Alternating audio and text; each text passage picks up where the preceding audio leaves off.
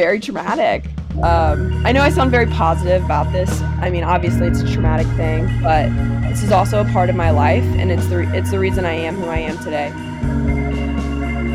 Hello, everyone, and welcome back to Share Your Story, a mental health podcast where we highlight individual mental health stories in an attempt to break the stigma surrounding mental health issues.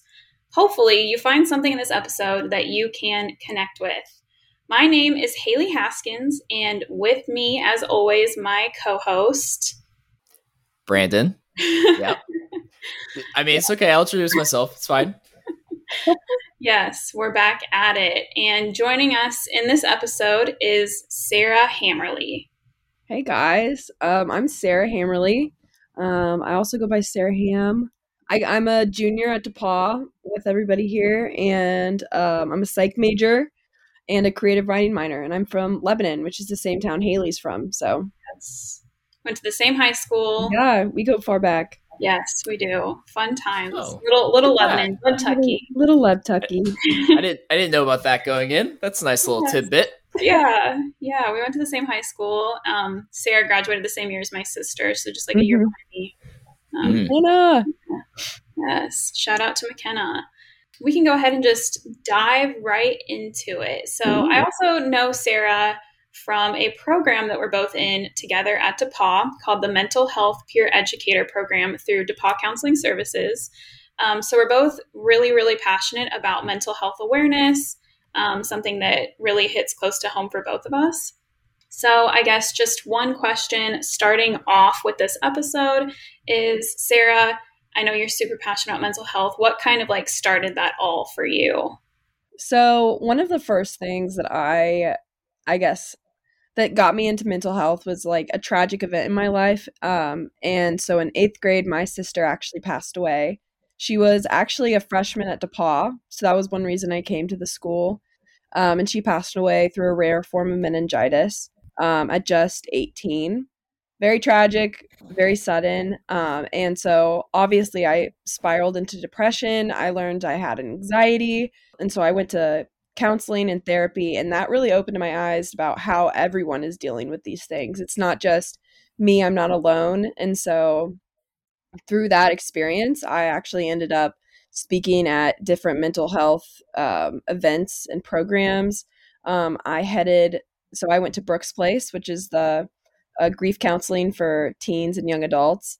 Um, and I went there, and they actually had me speak at their fundraiser breakfast, which was a huge honor. I spoke alongside of a Columbine survivor, so that was a really cool experience, and um, that really opened my eyes to how we need to break the stigma against you know mental health and how it's important.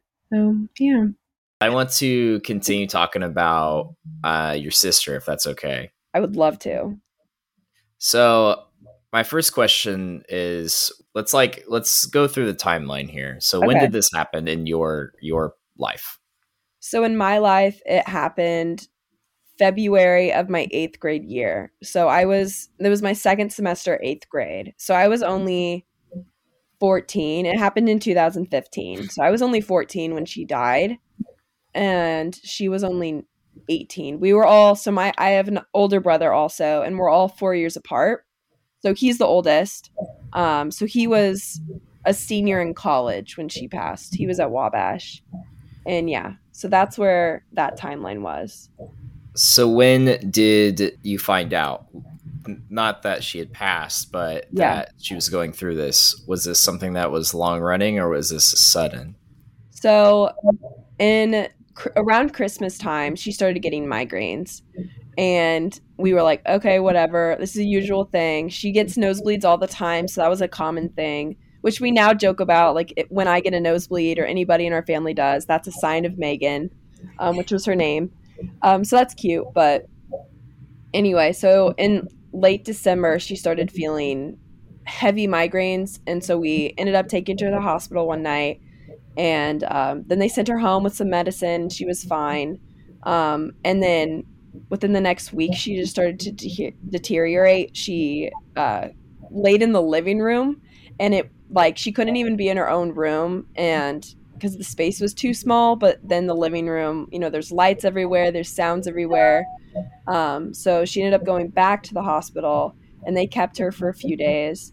And I just thought it was a regular checkup. I mean, we all did um, because this form of meningitis is uh, like that literal statistic is one in a million. So only like four people in the United States has had her condition that she ended up having. Um, and then, so January, she was in the hospital the whole time.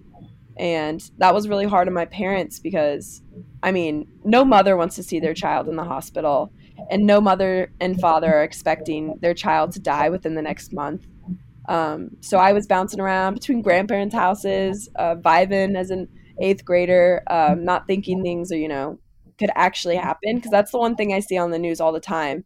People in the news always say, "Oh, this could never happen to me," and that's what I caught myself saying. Oh, you know, she's gonna be fine. Our family, my family's good people. You know, we're Christians. We're I pray to God every night. Whatever, we're great. Um, so nothing can touch us. And then February thirteenth, that she was doing great that week, and that was a Friday. Uh, um, and they did a brain scan and they did not find any brain activity. So she was put in a medically induced coma, and um, it was our decision on quite literally to pull the plug per se.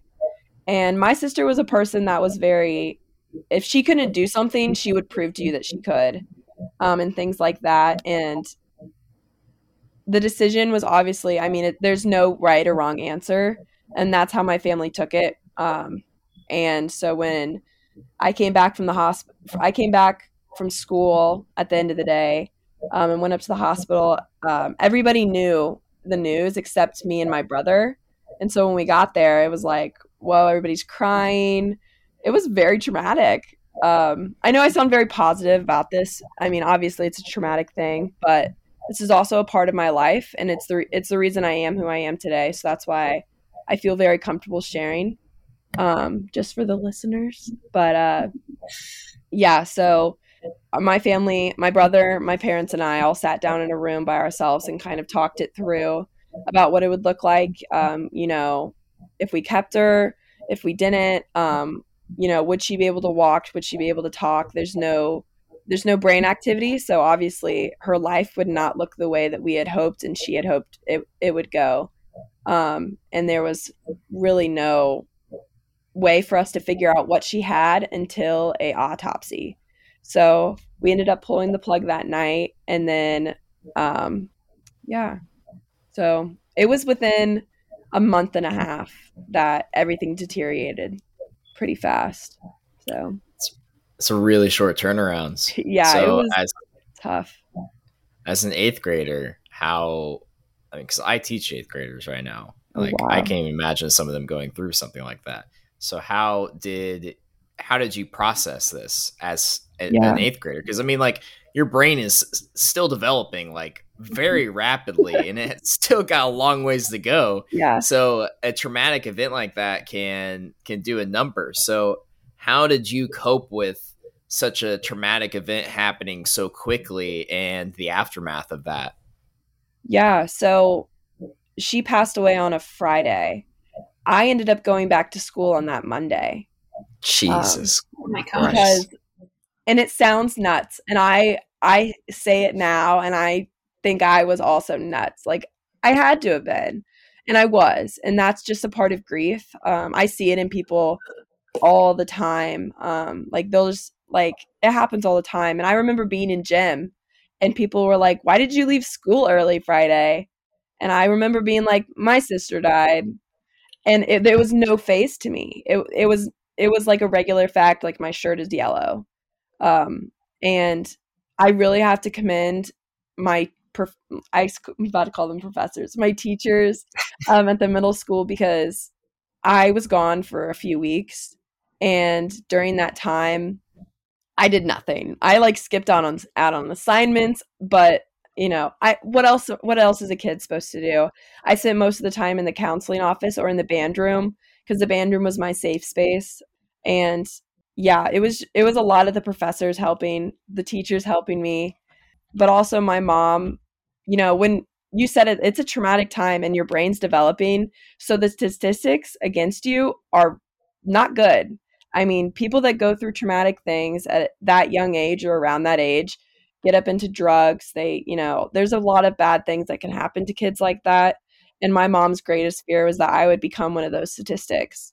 So she, like that next week, she found, she did a Google search for grief counseling, found Brooks Place, and the next month we were signed up. Um, so I really commend her because without Brooks Place, not only for myself, but for my family, we would not be as strong um, and as knowledgeable about grief and mental health as we are now. Um, so those were kind of the steps we took, but um, also friends. So um, Haley probably remembers we all go on like a St. Louis trip the second semester of eighth grade year at Lebanon Middle School.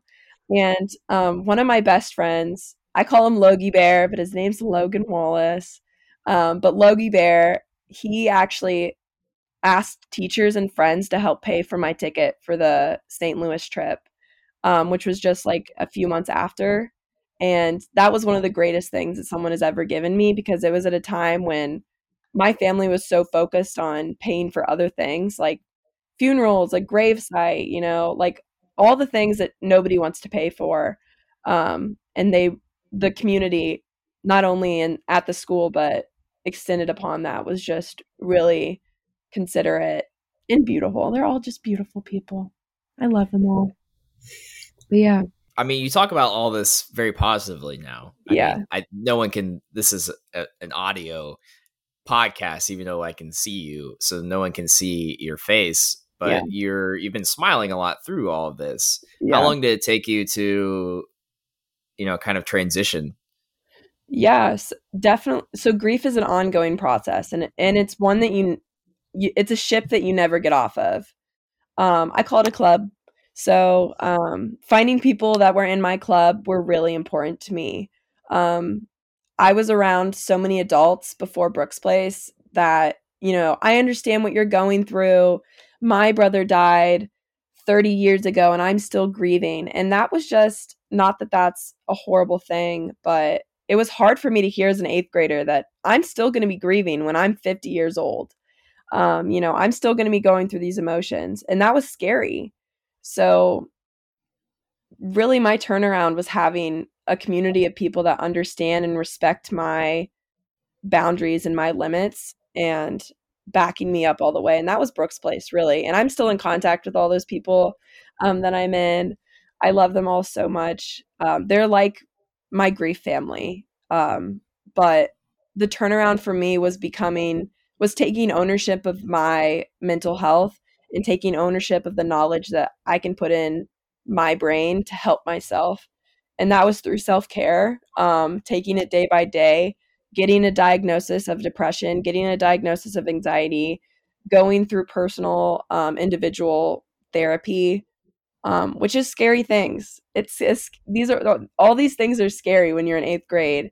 Um, but doing things like that um, in high school helped me grow and become more positive about it and offering you know that knowledge for more people i became um, we had my freshman year of high school. So literally just that like later that year, um in August, we had upwards of like 18 people in Lebanon High School that suffered through a very traumatic loss.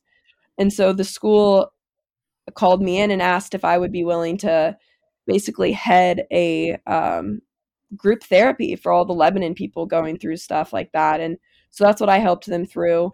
Um, which was a really great thing because then that also provided that same community from Brooks Place at the school. So people could come up to me and say, you know, people aren't talking about my cousin, people aren't talking about my dad. How do I get them to do that? And it was just saying, telling people you're comfortable with that was the first step. But yeah, maybe that's a little off topic, but hey, all good that's things.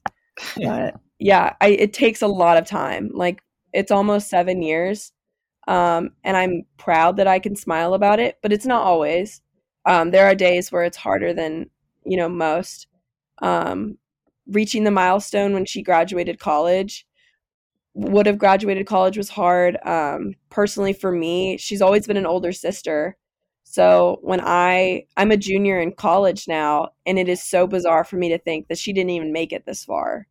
um, it was hard for me my fr- first semester freshman year of college, not only because I was at the sca- same school she was, I was in the same band she was, I, I, I knew all the professors she had. It wasn't just that, it was the fact my life would end in February. And I couldn't even fathom that idea. There's so much left to do.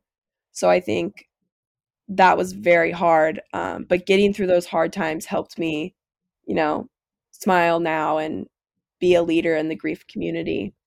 So then, a question I have based off that, um, as you mentioned, you know, grief is not something that you just go through and then it's over. You know, yeah. like it's something that unfortunately does, like those horrible feelings of sadness, those waves of grief come up, and you know that's that's inevitable. But how do you cope with that to this day? You know, like you you you just mentioned how you sometimes think about you know if she, you know if she were alive like how she would see you and like, where she would be and like where you mm-hmm. are now in comparison to like where she would be. And so yeah like my question is how do you continue to cope with that grief? Yeah. Definitely on the hard days i do a lot of grounding exercises personally. Um i remind myself that i'm still here um and while she's not i can you know she can live vicariously through me. Um it's also like i was talking to my dad 2 days ago and he told me this bizarre story um about how he found one of Megan's favorite DS games in his car. And there's no way it would have been there. That's the thing like he got this car like 3 years ago. There's no way that it was I just I can't even explain to you in words like how that's even possible. So it's things like that where we we convene as a family and we're like, you know, she's around.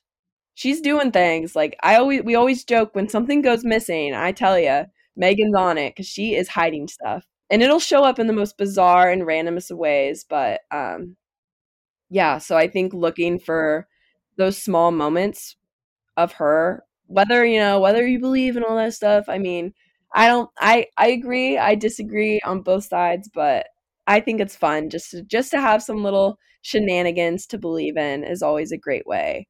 But i would also say finding ways that you can honor in grief at least your loved ones.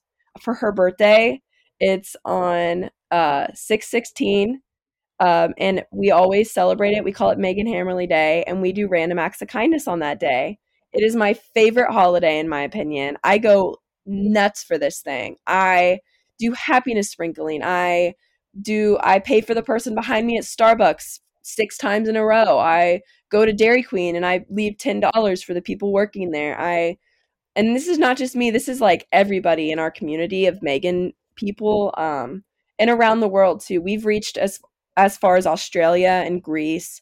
Um, I did it in Spain when I visited um, in France. We've done it in France and London. We everyone does it everywhere, um, and that's how I honor her is through random acts of kindness for others um, to help you know spread that there is love in the world, even in sad moments like that. How do you? Uh, yeah, I mean, I guess you kind of answered that question already. I was going to ask you how you carry on uh, her legacy. Yeah, I, I, mean, day, I can, so so we do that. Um, we do her birthday. Um, my family does a personal dinner on her angel day. Um, that's an interesting term that I'd like to share. Angel day. Um, instead of saying death day, because let's all be honest, that is depressing. Who wants to say death day or passed away on? So we call it her angel day. Um, it's a positive day. We try to make it. Obviously, it's sad. Um, but we go to dinner. One of our good friends, Dave, um, he loves poetry and he always finds a new poem that he thinks embodies Megan. And so we read that and then we toast to her and we go around the table and share our favorite memories of her. Um, that's just one way. I mean, every family does it differently. Um, if your way is a cookout, hey, by all means. If your way is sitting at home and watching sad movies, by all means. Um, it looks different for everybody, but that's just how it works for our family at least. Um, and we also do the Megan Hammerly 5K every year um, because she was a cross country and track runner. So it's a annual 5K that we've done for the past, it's like this is this is going to be year eight. Um, so this is going to be like the eighth annual Megan Hammerly 5K. Um, we do it with our community in Lebanon. Um, we just recently passed it on to Boone County Mentoring Partnership, which is where I intern. Um, and that's a great program. So it's going to benefit, it used to benefit her scholarship, which is another way we honor her at Lebanon High School. So there's lots of ways you can honor people. Um, my family personally, we just like to do it all. Um, but yeah, so those are just a couple things. So this is kind of like very quick topic change, I guess. Pretty drastic. I love it. um, so you mentioned a couple minutes ago happiness sprinkling. So, yes. You know, that's your thing. You've done it a few times in the Greencastle community. You know, it's it's something that's really special and really beautiful and I think definitely needs to be spread around more, like more attention needs mm-hmm. to be mm-hmm. given to that. I mm-hmm. think it would be an insanely awesome thing if you know more people did it. So do you mind like talking about happiness sprinkling explaining what it is what you do all that good stuff? Yeah of course. So happiness sprinkling stems from a woman named laura levine. Um, i believe she's located in washington d.c and during her time there she noticed a lot of negative protests a lot of people shouting um, you know one side of the spectrum to the other side of the spectrum and a lot of hate being shed and so she wanted to do something that was the opposite. She wanted to spread love. So she came up with this thing called happiness sprinkling, which is just a happy protest. Um, and it, so what I mean by a happy protest is instead of ho- holding signs that show an opinion or anything like that, you hold a sign that says, You look good today. You hold up a sign that says, What's cooking good looking? Or uh, Let's rock, or free hugs, or um, you shine or you got this um, one day at a time very uplifting positive whatever your style is um, signs. And i did that last year or earlier was it earlier this year? I did it last year uh, academically at DePauw. And um it was it's amazing. I've done it with my church a lot um on mission trips and it was the best time because you get to hold these positive signs. People think that you're protesting something. Then they read your sign that says that they're looking good and they're like, oh, oh, okay, I can get behind this. Um, of course, you always have the poopy people that don't understand. They don't get it. They don't understand that people can just do positive things just to be positive. Um, but you know what I say to those people is, come hold a sign for five minutes and you'll get it. Um, it was a beautiful thing last time I did it at DePauw. We actually had two people join us. Haley remembers, and they were like, "Wow, this is really cool. Do you have extra signs?" And they joined. And I call it. You only do it for an hour. It's called five minutes of awkward, awkward, fifty-five minutes of fun. I like to count how many people honk their horns, especially semis. I go crazy for the honking. I do. Haley knows. But it's so it's just such a positive thing with positive people. Um, I highly recommend everybody do it. You can make your own signs, or you can go, you can Google happiness sprinkling, and you can go to the website and actually get on the like the list where they'll ship you actual signs, and you can sign them. It's great. I love it. If you don't, if you still don't get it, just Google it. It is so. It is ten out of ten. Everybody should do it at least once in their life. It is so fun. I 100% agree. I've done it two times now with you in the Greencastle community, mm-hmm. and you're 100% right. Like at first, it can be a little awkward or weird, especially when people like look at you like, "What the heck are you yeah. doing? Why are you standing on the street corner holding a sign, yelling at me?" But it really is a beautiful thing because you're just shouting positive things at people, and especially like in the times that we're in right now, you hear more negativity, more complaints a lot of hate, but to just like stand out in your community and hold a positive sign, like a sign with a positive message on it, and just be yelling, like, you're beautiful, you look good today, have a great day.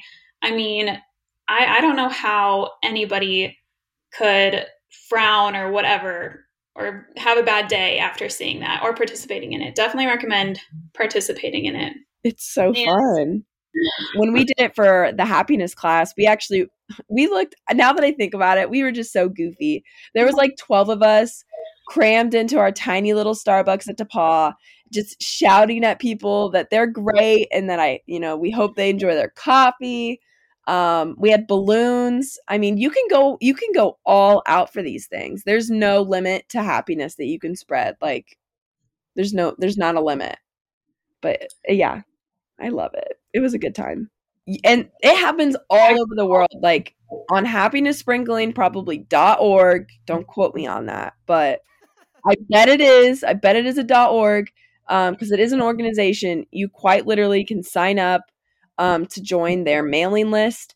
Then a happiness sprinkler somewhere in the world will mail you the signs. You'll do your happiness sprinkling, and then you'll pass on the signs to the next person that wants to do their sprinkling. So it's not just an American thing. It's not just a it's not just a lady thing. It's an everybody all inclusive anywhere thing all the time. Well, thank you for sharing that. Um, I know that that was a major event in your life that you went through, and you definitely, you know, showed your strength and really pulled through and learned a lot.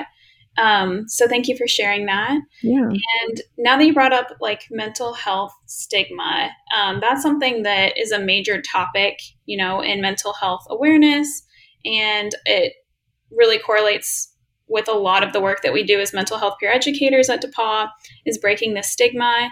Um, so I guess kind of just what are your general thoughts on the stigma? What did you kind of believe going into starting off with mental health awareness? And what do you think like we can do to combat the stigma? Like any any of your thoughts on that? Yeah, so um, one of the things with the stigma that I'm really trying to fight against is the idea that men can't talk about their emotions. So um, I'm a German. We're a German family. Um, my dad's German, and we always made this joke in the family that you know German men don't talk about their feelings. You know, German men don't ask for help, which in my life that I've seen, they haven't in my family. And so through all the negative things, it's taught not only my father but my brother that it's okay to talk about your emotions and that's just been something that my family has worked on and has passed to other families that we've touched because that's just such an important thing um, that it's not just a women issue it's an everyone issue um, and the stigma around it is that it's only select individuals which is just not the case. Um, so that's one of the things of the stigma. I mean there's so much about it um, i know i personally struggle with taking meds and it's just it's such a hard thing to do and maybe that's not a stigma but it's it's a hard thing to go through when you need need to take them and they're helping your brain and you feel like oh i'm doing fine. Like that's kind of the stigma. Oh i'm doing fine. I'm doing great. I don't need to take my meds anymore. And but that thing is is you feel great because you're taking your meds. So it's this cycle um, that a lot of people i've noticed and myself personally get into. Um, so breaking that cycle and that stigma that you're okay and that you don't need help um, is a big deal. What was one of your other questions you asked, Haley? Um, I think you really touched on everything that I was thinking about, just some of the thoughts that you had going into mental health awareness, because, you know, we all carry that stigma with us, and it's yeah. kind of just about deconditioning ourselves out of that. Yeah. Um, and so, yeah, you definitely really touched on especially like with men's mental health that's a huge thing right now is that toxic masculinity in our culture that men shouldn't be able to talk about their mental health or can't show their emotions and then the medication thing is also a massive issue i would agree definitely yeah. that's one that i also struggle with um, and i know a lot of people struggle with in general so yeah. yeah for sure those are big really big um, I also wanted to reiterate about the men stigma. So in one of my Brooks Place, um, I was in group therapy mainly there, and I had the ratio to men and women was there was a lot of guys and there was three girls, and it was because the men didn't feel like they had any other safe space to talk about it. Um, and one of my good friends, his name's Darian. Um, he dealt with a lot of anger and aggression towards his death of his mother and it was because he didn't have none of his friends felt you know comfortable handling that and didn't refuse to talk about his mom you know the fear that you don't want to bring stuff that up especially with grief like that, um, was a big deal to him. And so providing that safe space for him was a great thing. And I'm happy we did it. But everyone should have a safe space, not just in a, you know, designated group, but also in their home with their friend groups. And that's just being able to talk about everyone's mental health. And, you know, checking in on your strong friends is a is a big thing. Like your strong friends have bad days too, kind of deal you said that you struggle taking medications. Um, yeah. Is this is this due to looking at taking medications as uh, as a negative, like oh, I don't want to be seen as someone who has to take pills to feel better, mm-hmm. or is this due to something else? So mainly, it comes from I won't say who, but someone told me it's a fake happy pill so I take Zoloft, which is an anxiety and depression um, pill, and I'm taking 20 milligrams, which is the highest you can take off of that. But in the spectrum of you know anxiety and depression medication, it's very low. Um, I know a friend that's taking 100. So to me, when I hear about that, I think, oh, my issues aren't as a big of a deal. It's fine if I skip a day. I'm not taking 100. It's not going to affect me as bad, which in actuality it does f- affect me just as much as someone else taking that much. Yeah, it's so it's that. It's also someone telling me it was a, a happy pill, which makes me really upset because if it's helping me feel better, that's all that matters. But if it's helping me feel better and I think that it's a fake sort of happiness, that just brings that negative cycle back down and it's it's it's a cycle. It's a cycle and you just keep running in that little circle and you're just like, what am I doing? But um, I've come up with a new motto. Am I allowed to cuss on the podcast? Go for it. my motto is bad bitches take their meds. And I say it every night when I take my meds. Um, and it honestly, I say it. And then when I don't do it, I'm like, no, bad bitches take their meds. And I do it because it is a fact. I also have made it really fun to take my meds. I got this little um, medicine dispenser that looks like a lemon. And so like each slice is a day. It's so fun. Um it's just so goofy. Like i showed it to my grandma because she has one of those line ones. I was like grandma you need to get the lemon. Um but you know she didn't go for it. But making taking your meds not only a priority but something that you put into your life and you're proud of it and you're okay talking about it if that's what you feel comfortable doing is a positive and we should all look at it and celebrate each other when we do those accomplishments because even if it's small like taking your tiny little white you know dose it's still a big deal because it's helping you and helping your body. Yeah definitely 100% um yeah that was really beautiful and you put it really really well. Um you kind of touched on this already but i'm curious if you have any other words of wisdom that you would like to share with everybody? Because you you mentioned that um, someone in your life told you that taking an antidepressant or an anti-anxiety medication was like taking a fake happy pill or yeah. whatever, you know. Um, so whenever you get like a negative reaction from people in your life regarding your mental health or how open you are about it, how do you generally react to that or what do you like generally say? So if so when I was told that, it was years ago, and I definitely didn't know how to respond. But now that I'm educated not mm-hmm. only on mental health but my own body and my own I'm more comfortable with myself and I know what I believe.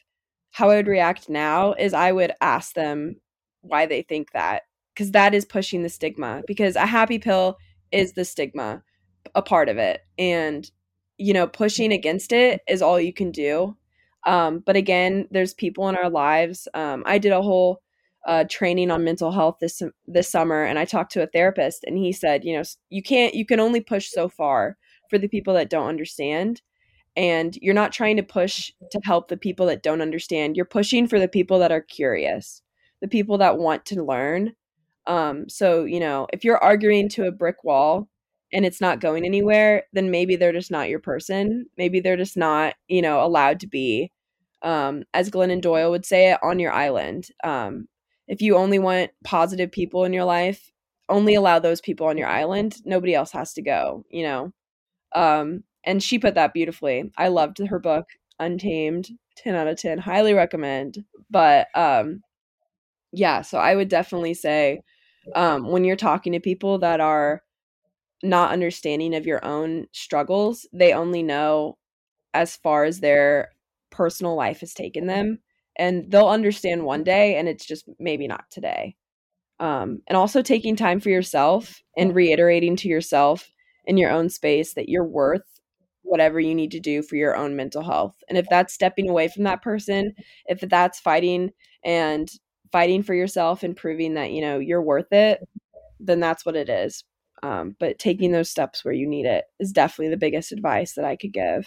So I would say you have to be the most positive, like beautiful energy, like type of person I've ever met in my life. Like mm-hmm. I I don't think that I've ever seen you without a smile or like really positive warm energy, warm, you know, atmosphere. Well, thank you. So, of course. My question for that is like whenever you have a bad day or you know, especially bad mental health day, because you know, yeah. those are what really get me. Like when I just don't feel like myself. Yeah. How do you like navigate that? How do you manage to still smile and feel positive and like welcome and be very friendly with people. Mm-hmm. So, interesting question. I guess when I say when I have a bad day and I still have to go do things, when I don't have the option to lay in my bed and, you know, do the mental health day that everyone wants to do, I I don't know. It's very hard. It is very difficult, especially when you don't want to put on a face. Because in the mental health community, putting on a face is like rule number one. Like if you're not feeling it today, like, you know, you said you were feeling scatterbrained. Totally acceptable. Everybody is allowed to feel scatterbrained every day if you want to be. But like understanding, I guess finding, oh man, now I'm scatterbrained. I guess contagious. It is contagious. Um, it's hard. It is really hard. Um, but I would I always have to like check in with myself throughout the day. Um when I have to go do things, I put in my headphones. I told I was talking to Haley earlier. I listen to a podcast. It's called I'm going to plug it on this podcast. It's called My Favorite Murder. If you're into true crime, um, it's just these two beautiful women that just want to talk about the importance of the survivors in the story, all that stuff, yada yada yada. But they're my safe people. Um, when I'm going through a really anxious period or I'm I just need something to comfort me, just listening to them, like not even hearing what they're saying, but just hearing their voices calms me down. Um, I did that in IKEA one day. I got really anxious in IKEA. I went by myself. I was trying to be an adult, and I realized I got to the end of IKEA and I hadn't listened to one word they said because I was so anxious, but they made me feel better. Um, so finding ways that you can continue your daily your day i guess um, with having some sort of comfort um, io gave me this little fidget thing that's like little spiky and it goes on your finger and you can roll it back and forth. It's like for adhd um, i love that thing. I keep it in my pocket all the time. Uh, i use i and it's like it's discreet. Like nobody knows it's in my pocket unless you're me or unless i show you. But um, that's a great way. Like I know fidget toys seems so so childish, um, but hey, if it works, it works. Don't knock it till you try it. Um, so finding little things that can comfort you is definitely the biggest thing. And then once uh, once you get to the end of the day, when you can get into bed, this is what I do every night. I recommend this to everyone. You, it sounds silly, but you start with your toes, and you're like, "Hey toes, how you doing?" And then I'm like, okay, cool. And then I'm like, all right, good night, toes. And then I like, I make my toes go to sleep. And then I do that with my ankles. And then I do that with my knees. And then my legs. And then I go all the way up to my hands and my head. And, uh, and then at that point, you're just like laying on your bed, eyes closed, and you're just like flat as a rock. And it sounds dumb, it sounds silly, but talking to your body like it were a child is a beautiful thing. And it's something you have to teach yourself. It's something that should be normalized, but something that we have to work through because our body is still growing. No matter where you're at, it's still developing. It's still going through, you know, what do we? We shed skin like what every couple years or months or whatever. So it's like your body's doing a lot for you to just even be here. Thank it. say say thank you toes like you got me all the way to my bed hey that's a great accomplishment and then saying goodnight like it's silly i love it though everybody try it and then get back to me and then you'll be like dang you're a smart lady so. 100% i'm doing that tonight do it yes it is I'm, so fun 100% i'm gonna i'm gonna try it tonight for sure tell me about it i can't wait to hear yeah, I'll report back to you tomorrow morning. Okay, cool. yeah. At the meeting, I'll be there. um, okay, so I think another question that I have, um, kind of related to the last one, but what are some kind of basic like self care activities that you implement in your daily routine? I know you said you do like check ins with yourself daily, which is like very, very good. Highly recommend doing that to mm-hmm. everybody. Is there anything else that you do um, throughout the day or I guess like even on a weekly basis to just make sure that your mental health is checked up on. Yeah. Again with the meds, I have a little meds checklist for the day, so I check it if I do it. One thing I always do is I find a time to watch a show or listen to the podcast. I make it like I make a block of time to do that to just decompress. For some people, that's at the end of the day before they go to bed. That's when I do it some people that's in the morning um, while they're getting ready they listen to their favorite music as they're getting ready setting aside time for yourself is key and whatever that looks like so um, i like to write so i have a journal either by hand or typing that i write in depends how i feel or if i have a lot to say i type it faster um, coloring works really well for a lot of people i personally can't stand coloring because i want I want it to look a certain way and it's not going to look that way. Um, naps. I am an advocate for the nap community. I would love to be president of that community because I can take a nap any anywhere, anytime, any day. Fact. I it is proven to be a fact for me. Um, and I do it all the time. When I feel overloaded, I just absolutely I do the check in, I say good night toes, and I go to sleep. Um, and then I wake up later and I go to class. But um, napping is it don't it's it's great. Um, yeah, those are the things that work for me, honestly. Um, but I know a lot of people do grounding exercises when they need to do some self care. Um, they they have a you know a self care snack. For me, it's popcorn and chips and guac. I've been eating so much chips and guac. I need to stop. Um, go go squeeze. Now I'm just talking about my favorite snacks. um, but yeah, taking time for yourself. It's a hard task, but and it's a lot of trial and error too. Don't get me wrong; it's a lot of trial and error. Um, but you can't have success without trial. So it's okay to have the error. And it what works for you might not work for other people, and what works for other people might might not work for you, and that's okay. So definitely. Definitely. Well, thank you so much, Sarah. Thank you for sharing everything that you shared with us. That was a really, really great conversation.